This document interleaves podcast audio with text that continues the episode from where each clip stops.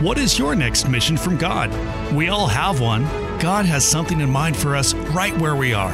Welcome to Your Next Mission from God with Julie Onderko, where the saints show us how it's done. They've been through it, and sometimes they even got it wrong before they got it right. Based on Julie's book, Discover Your Next Mission from God Saints Who Found God's Will and How You Can Too. Julie shares unique stories from the lives of the saints to show how they searched for and discovered God's will for their lives. Today, I want to talk with you about trust, Eve, Mary, Therese, and Faustina. There's a thread here, and I want to show it to you because I think it's very, very important to our understanding of God's plan for our lives and, and how we respond. I'm going to start with Genesis and read just a, just a little bit here about the fall of mankind through, through Eve's disobedience. Now the serpent was more subtle than any other wild creature that the Lord God had made. He said to the woman, Did God say, You shall not eat of any tree of the garden? And the woman said to the serpent, We may eat of the fruit of the trees of the garden.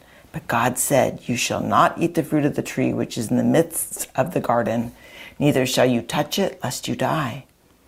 But the serpent said to the woman, You will not die, for God knows that when you eat of it, your eyes will be opened, and you will be like God, knowing good and evil. So when the woman saw that the tree was good for food, and that it was a delight to the eyes, and that the tree was to be desired to make one wise, she took of its fruit and ate it. And she also gave some to her husband, and he ate it. We always have been taught, and it's true, the fall of mankind has everything to do with pride. But there's something that we don't consider that is within that pride of the fall, and it's still something for us to be aware of. We can get tripped up by it and that is a lack of trust. Eve doubted God. She didn't trust him. She thought he was holding out on her. The Catechism of the Catholic Church tells us that the fall of mankind is due to a lack of trust, that our first parents let, their trust in God die in their heart, and it led to this fall. So we see that lack of trust, very linked in part of pride, is at the root of why we had the fall of mankind, at the root of sin. Because if we truly trust God, we'll do what He says.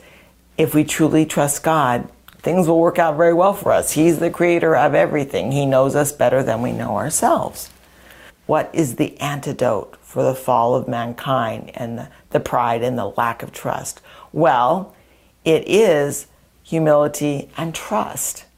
Our Lord Jesus, of course, exemplifies this humility and trust. God the Father exemplifies it because he trusts Mary with his son. Mary, in turn, at the incarnation, when she says yes, she is not only humble, but trusting our Lord. She's in a situation where her situation is pretty precarious. I mean, she's not, how is she going to explain to Joseph that she's pregnant? How, what's going to happen? You know, she's in a time in history when women didn't have really a, a lot of power over their lives and how things would go. So it took a lot of trust, complete trust, for Mary to say, Behold, I am the handmaid of the Lord. Be it done unto me according to your word, when she was speaking to the angel.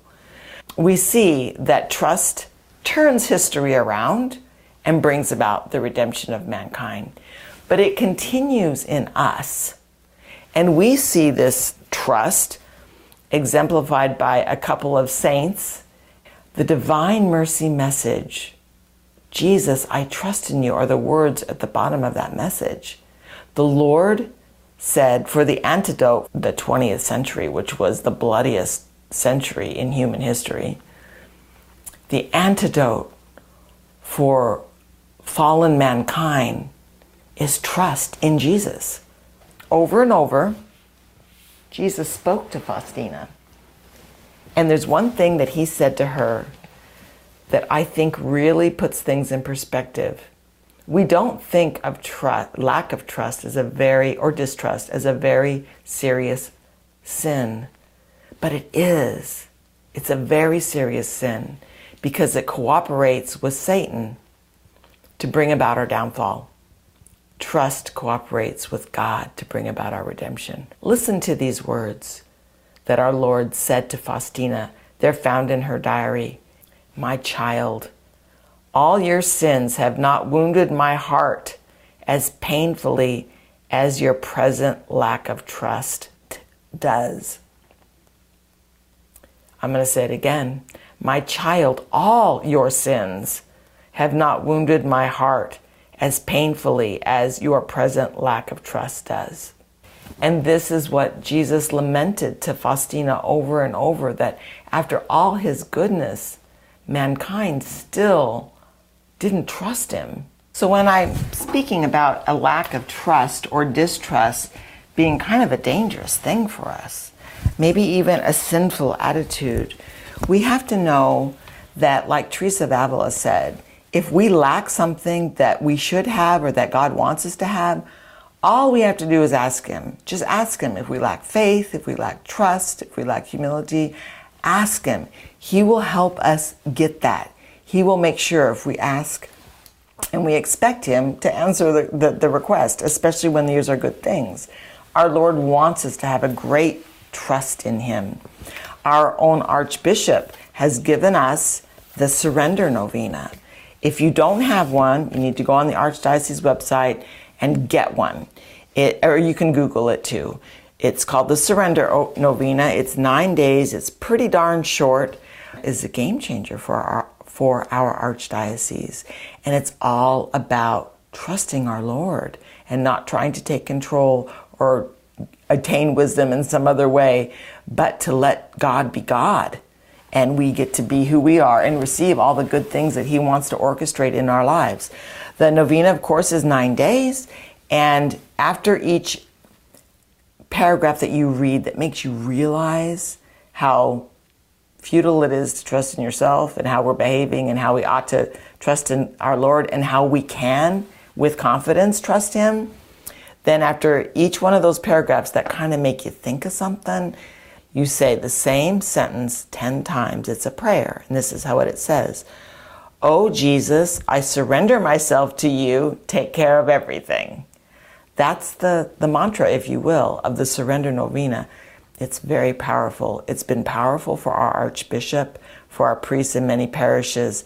I really encourage you to get a hold of it because our Lord wants us to surrender, and we can only surrender if we trust. It's all tied in.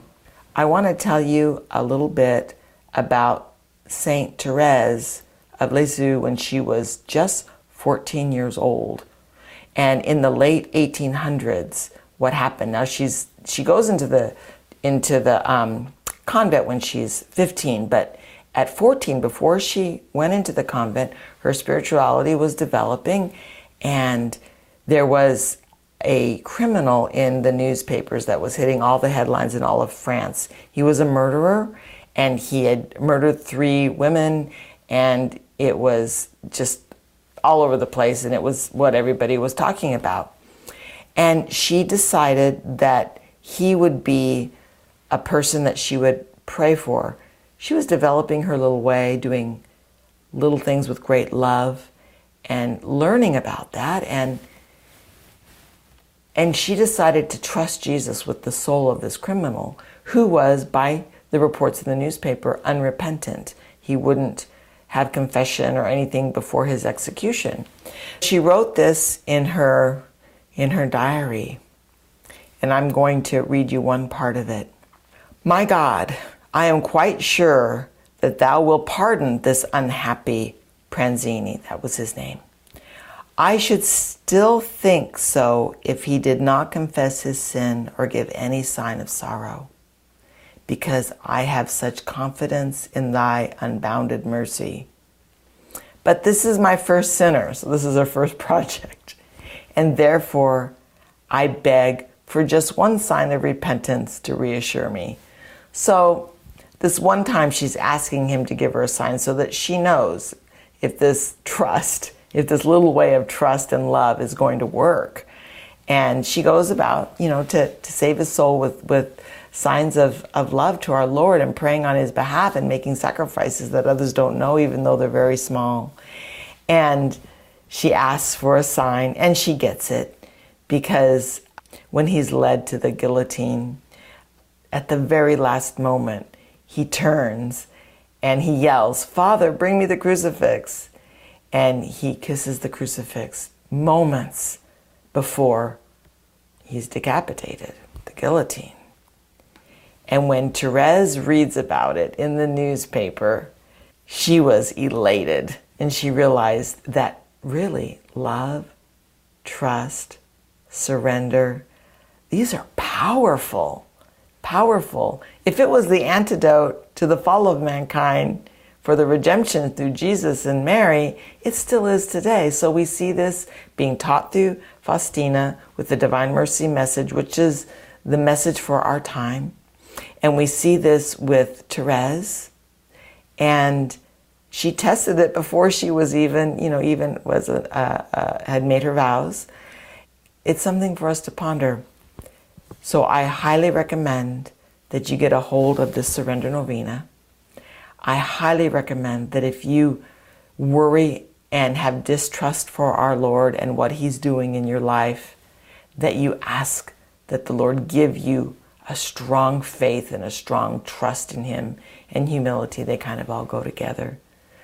And I just wanted to show you the thread, you know, between this, between these women, between even the fall and Mary, the redemption, and Faustina and Therese. We can trust Jesus. Pray with me. Jesus, Mary, Joseph, we love you.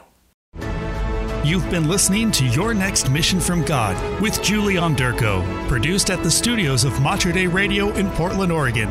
To listen to this podcast, visit materdeiradio.com. To find out more about Julie's book, Discover Your Next Mission from God Saints Who Found God's Will and How You Can Too, or if you're in need of a Catholic speaker for a parish mission, retreat, conference, or event, visit CatholicFinishStrong.org. That's CatholicFinishStrong.org.